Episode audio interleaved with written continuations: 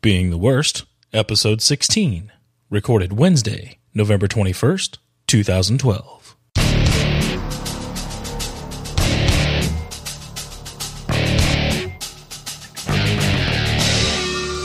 From beingtheworst.com, it's the Being the Worst podcast, audio apprenticeships for the aspiring software craftsman, with your hosts, Kerry Street and Rinat Abdullin.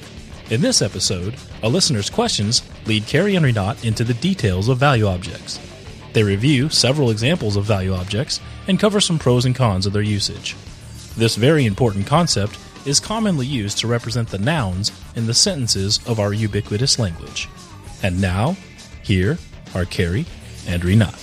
Yeah, here's Kerry and Rinat again. I say that all the time. Whatever. Rinat, how you doing? We're going to talk about projections today, right?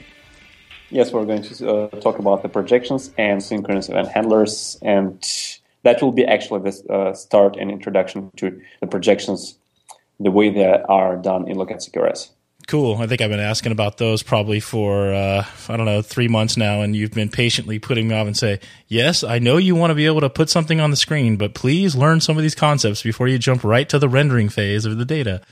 So uh, absolutely, absolutely, yeah. So I'm glad we're getting into that, but I realize uh, why it's taken a little time to get here because obviously when we started this journey, I wasn't that familiar with all the cool stuff that we were going to be able to pull off with uh, the specifications we were putting so much time into, like with the diagrams and everything in last episode. So totally get it now. Um, before we get into the projection stuff, though, we actually had uh, some comments on the beingtheworst.com website on some of the episodes. And uh, there was a question from Matthew that I was going to read and have you answer if that's okay.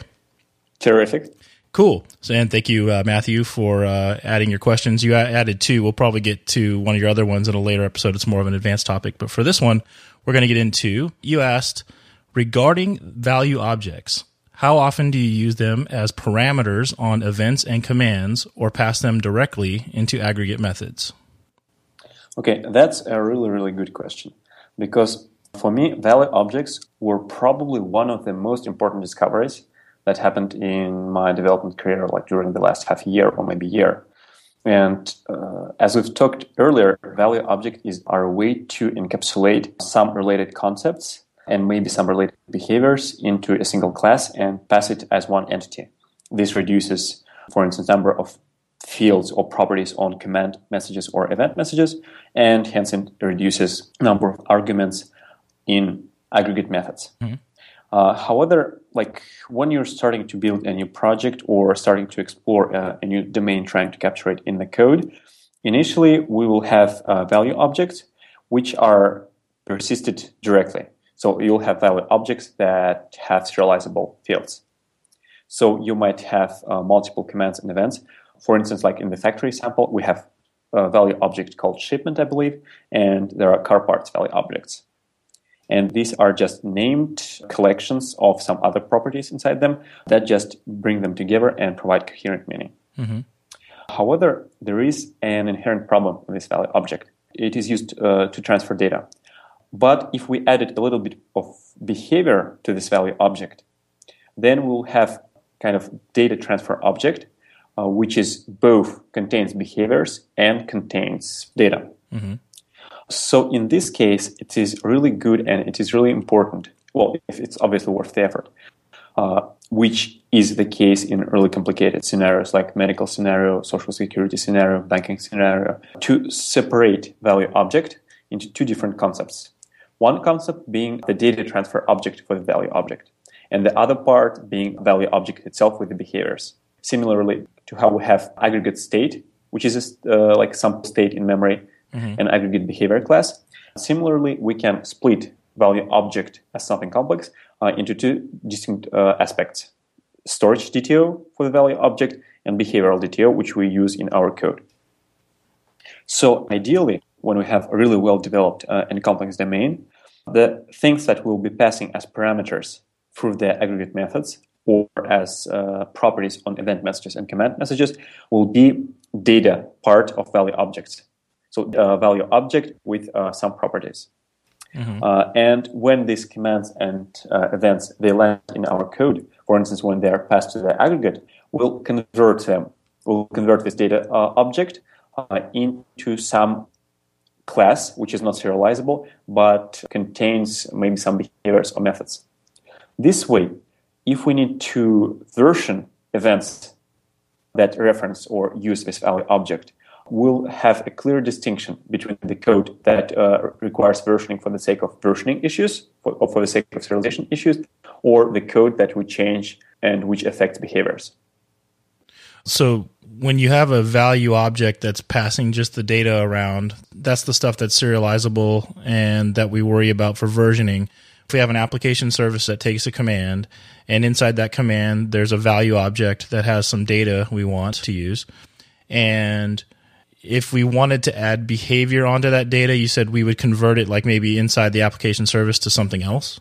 Yes, yes, yes. Okay. Uh, so if we have a coherent uh, entity, that not only uh, is used to transfer a collection of data snippets around together, but it also some uh, distinct behavior, really small distinct behavior, maybe a few sentences of a story, not worth to be an aggregate. Mm-hmm. But this behavior is coherent. Then uh, it might be worth like to have a separate class that accepts the data transfer object and exposes the data of this data structure as methods. And in in our in the past examples, when you use the term data transfer object or DTO, is it literally what we've already done, and that's just using the value object as a container for properties, basically? Yes. Okay. Uh, and our messages, uh, they are our data transfer objects as well. These are uh, just structures which can be serialized in order to be persisted on disk or transferred for the network. Okay. Is a DTO always serializable? Uh, not necessarily. Sometimes uh, DTOs they can be uh, like, for instance, in uh, multi-layered architectures where we have a database layer which is accessed by application layer. In this case, database layer can return like methods on the database layer. They can return like query results as data transfer objects. In this case, uh, we pass data from one part of the code to another part of the code within the same process, maybe, mm-hmm. uh, and we don't need to serialize. So I think probably my real question was how would you define the difference between a value, what we call a value object, and what other people say is a DTO? Oh, uh, so DTO is any entity which is used to transfer data. Value object is a concept uh, which is extremely important, and it comes from domain-driven design. Okay. Like among the two core concepts of domain driven design, uh, when we talk about uh, development patterns, we have two. One is value object, and another one is aggregate. Mm-hmm. And aggregate for us, it's uh, an entity with a unique identity, uh, and we're this entity uh, might have changing behaviors or uh, maybe some changing information associated with that, and this information will be changing for the lifetime of this entity. Mm-hmm. However, uh, as this entity evolves and changes, we're still interested to track like if, that it is the same entity. Mm-hmm. For example, when a baby is born, he is uh, given his I don't know national ID number, mm-hmm. and then as he grows, as he uh, when if it's a, if it is a girl, as she marries, like the first name can change, last name can change, marriage status can change, uh, residentship can change, but identity will still stay the same. Mm-hmm. Uh, on the contrary, value object is something that it's an object identity of which we don't care about. We care only about the values that it represents. Mm-hmm. And just like aggregate uh, is a coherent concept which can be expressed in ubiquitous language, uh, value object is coherent concept as well. And it is uh, also part of the ubiquitous language. So, uh, for instance, we have factory, which is uh, an aggregate in our case, and it is part of this uh, domain slang. Uh, value object uh, is uh, part of this domain slang as well, and in our case, like value objects are logically smaller concepts than aggregates. Mm-hmm. To get the distinction between uh, aggregates and value objects, there is a really good example and comparison which I heard from Greg Young, which is like consider cup of coffee. Is cup of coffee a value object or an entity? Mm, probably. I don't know. It depends on the context, I would think, because Starbucks might want to know the idea of the coffee, but I may only care if it's full. absolutely, absolutely. Uh, it depends on the context. So mm-hmm. if I'm uh, if I want to uh, to have a cup of coffee, I don't really care if uh, I choose the, uh, the one on the right or I choose the, the one on the left. They're equivalent. Mm-hmm. However, consider a $5 bill. For me, $5 bill is a value object because it's completely replaceable. Uh, I mean, uh, it can be replaced with other uh, $5 bill or maybe it can be replaced by uh, five $1 bills. Mm-hmm. For the Federal Reserve Bank, each $5 bill is an entity because it uh, for them it is important that the, uh, each five dollar bill has a unique identity, and they're uh, like keeping track of each individual bill. And if actually in their system there are two five dollar bills with the same number, then probably one of them is fake. Yep. And they're interested in uh, like in tracking lifetime of this uh, five dollar bill how it is being uh, created, then it has how it circulates around the country, uh, then how it is maybe marked to be a part of the uh, bribe and then how it is being destroyed. Mm-hmm. Makes sense. So, okay. so context is very important. In, in DDD, the context really does help you determine if this particular thing is an entity which has an identity we care about in this domain, or if it's a value object where we don't care about its a unique identity. Yeah, context uh, sets us like allows us to figure out which aspects are important for us and which aspects are not important for us. Okay. And uh, so uh, terminology, value object, and aggregate, or to be correct, uh, value object versus entity, it's uh, just some uh, commonly used patterns uh, that we stick to just to make sure that the stuff I speak is at least barely understandable by other people who are into DDD. Mm-hmm. And and would you say that then all value objects are by definition DTOs? Yes. Okay. Okay, cool. Then that makes sense. So, because we have our DDD concept of value objects that can be represented as DTOs when we're passing the data around with their properties, we are concerned about the versioning attributes and not mixing and matching the behavior with just the properties. And when we start throwing small stories of behaviors onto these value objects, that stuff we would tend to do hidden away from our messages and the external consumers of them so that we don't have to worry about the versioning stuff. And does any example come to mind on like when you've actually taken the values of a value object and added small behaviors to them? Absolutely. For instance, a value object called currency amount. Hmm. Uh, currency amount, it's uh, when it is persisted in the database or when it is persisted in some DTO, it contains two fields type of the currency and the amount of money in this currency. Mm-hmm. So persistence of this value object is really simple. However, the behavior of this value object, it's, I think it was a class of at least 300 lines of code. This uh, value object had methods like add different currencies, or this value object was actually making sure that if I try to subtract one currency from another currency, and the currencies are completely different, that it will throw an exception. Mm-hmm. Because uh, $5 uh, minus 2 euros uh, it does make sense. We have first to convert them. Yep. Using like the current ratio. So this was a, a really small thing, just a new concept of uh, amount in a certain currency. How they're introducing it simplified the billing code of a multi-currency balance management system a lot. Mm-hmm. Uh, like before I introduced the uh, the notion, the concept of uh, currency amount, I had uh, a lot of like various checks and uh, double checks and the code was ugly and it was uh, kind of repeating over and over again.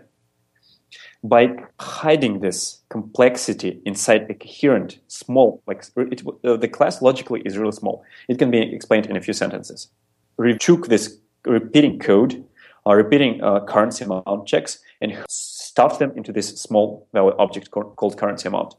Anybody who sees the currency amount in the code can, uh, can immediately understand what the heck it is about. Mm-hmm. And it's uh, first, it made the code simpler because the checks are uh, done now inherently.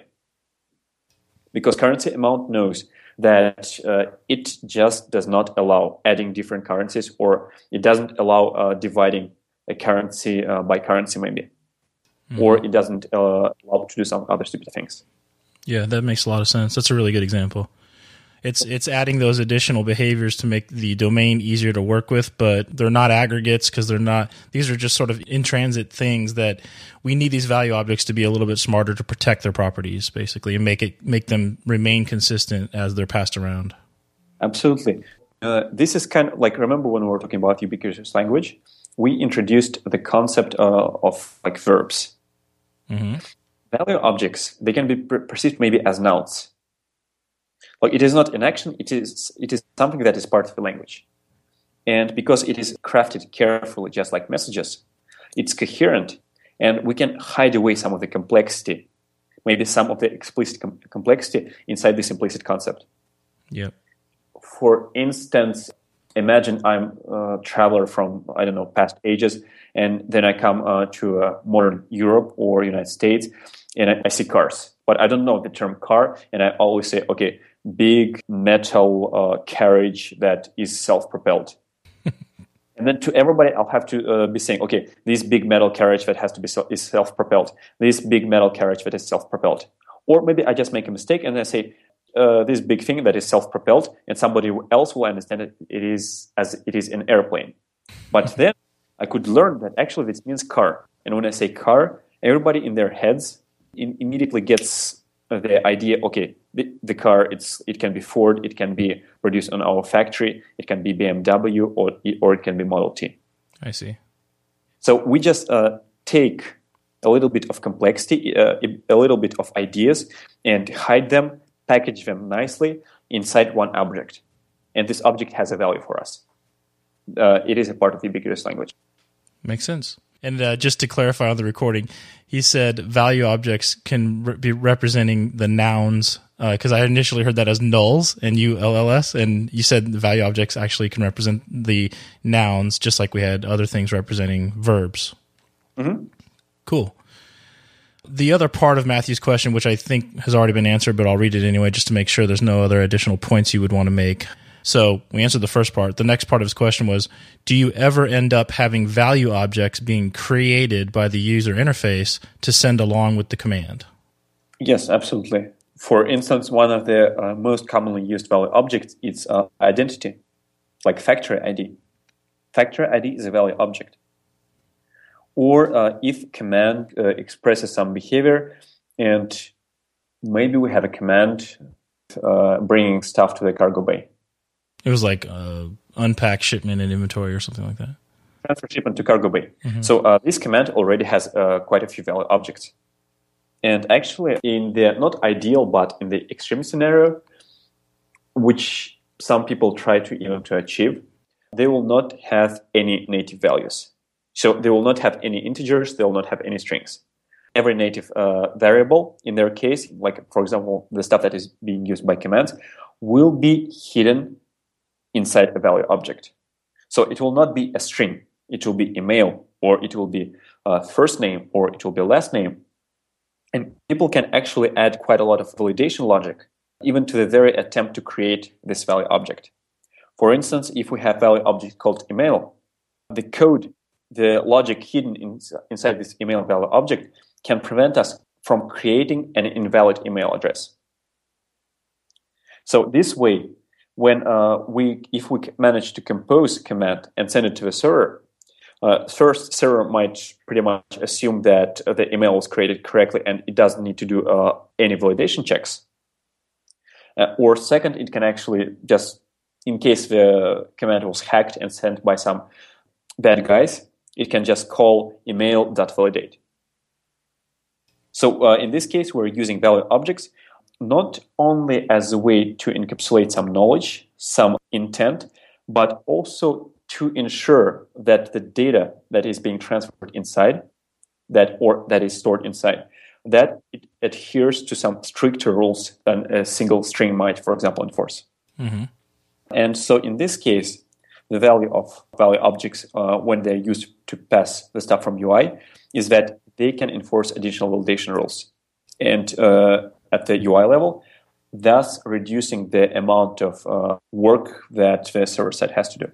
Yeah, and, and obviously minimizing the chances that you're sending a bad command in the first place. Yeah, and uh, this way, you uh, now instead of sending to the factory aggregate something like hey, uh, take this big uh, square black metal box and this square thing that is made from rubber, and then maybe this uh, package of really strange things that, that are really small, and please try to create a self-propelling carriage uh, that is black.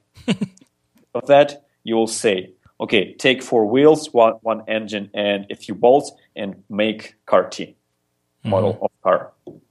Thus, yet another example of the value object acting as the nouns to make that sentence much more readable to normal humans. so, uh, and then the last part of the question was: Are there uh, any instances where this is a bad idea? I know that some people think that value objects should never be in command in events because their inner workings might change. However, from a readability perspective, it is a lot nicer to see value objects and parameters than a list of three to five strings. Okay, as we've mentioned, mm-hmm. uh, we can avoid this issue of uh, inner workings being changed by explicitly separating the DTO part of value object and behavioral part of the uh, value object. Mm-hmm.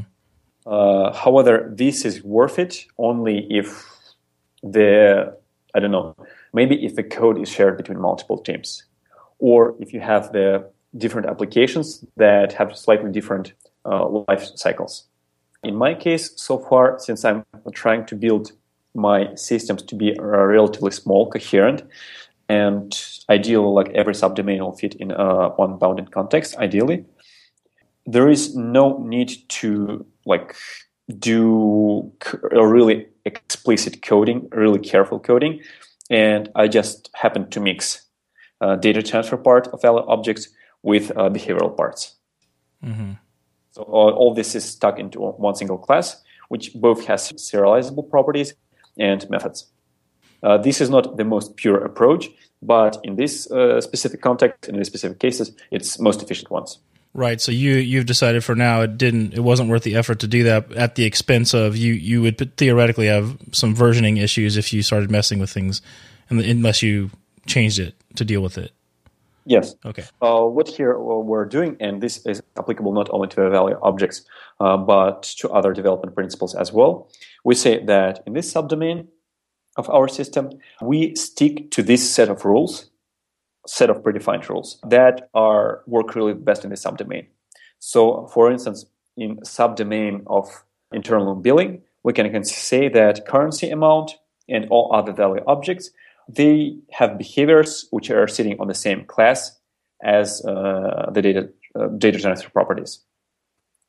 However, we might also have uh, some public uh, uh, subdomain, which includes an API shared with a lot of other people.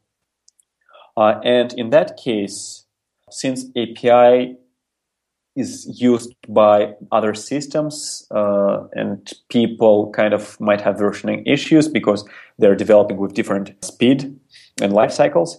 We might want to explicitly differentiate data structure of uh, some value object from its behaviors from for instance from its validation behaviors. Mm-hmm. that makes sense. In that uh, case in the root level or top level README of a subdomain or in the root level of documentation for this subdomain sub- subsystem, we'll say that in this, uh, like, hey, new developer, like here's the quick set of really important decisions that, that we made specifically for this subdomain. Value objects are uh, implemented as separate objects. Like maybe then we store projections using this approach, and our messages are invoked synchronously, etc., etc.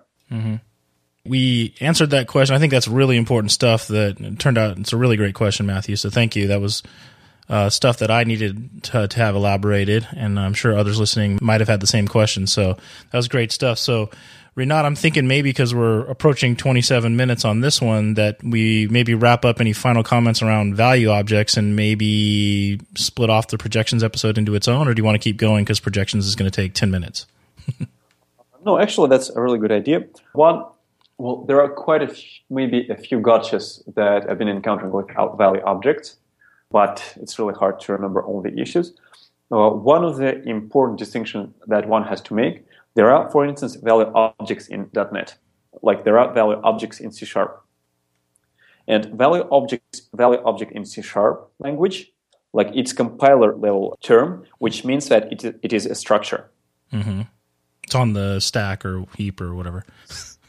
uh, I didn't take, I didn't have computer science classes, Yes, so yeah. uh, I'm really uh, dumb when it comes to low level stuff. These are like ints, right? Like it's an integer or something. yes. Yeah. So it's not par- passed by reference; it is passed by value. Yes. So there is a term value object in the context of a programming language, and the term that we have been using throughout this episode, it sounds similar. It's value object, but it is the uh, value object in the context of domain-driven design. Yes. And actually, this uh, example shows us the importance of context and uh, careful picking of words, and also uh, distinguishing boundaries for these words. Yeah, it does actually. Yeah, in the context of .NET, the .NET framework, value objects means you know integers and stuff you just said. But in the context of DDD, that has nothing to do with the .NET framework concept of value objects. Yep, absolutely. All right. Well, any other thoughts on value objects, and or or what we might need to know about how they're used, maybe in other places that you you're using them in a Lokad that aren't just passing around and because right now I think every time we've talked about value objects, it's been in the context of passing them as parameters and commands and events. But are, are there other very common places that you see them pop up that you've used them? Well, actually, even when you're doing domain, not domain-driven design, but writing some services in technical stuff, some I don't know unit tests, uh, whatever, then I find out that introduction of value object, maybe like you're working with really technical stuff, but there are quite a few, uh, like a few variables that are always passed together and they're used together and they share, share a similar behavior that shows up uh, in a few multiple uh, places.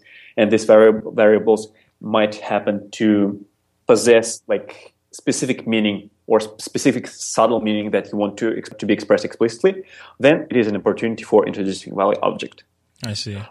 really good example from the .NET environment and .NET world. It's datetime. So datetime is a value object in uh, both in the sense of uh, programming language, it's a structure, and in the sense of uh, DDD, it's a concept, which uh, like has some behaviors and it stores the data. I think it's uh, like in a uh, in integer 64 sticks. And if we didn't introduce the date time, then we would have to repeat over and over again. Like, how do you add years? How do you add months? How do you convert to UTC time from local? And how do you format?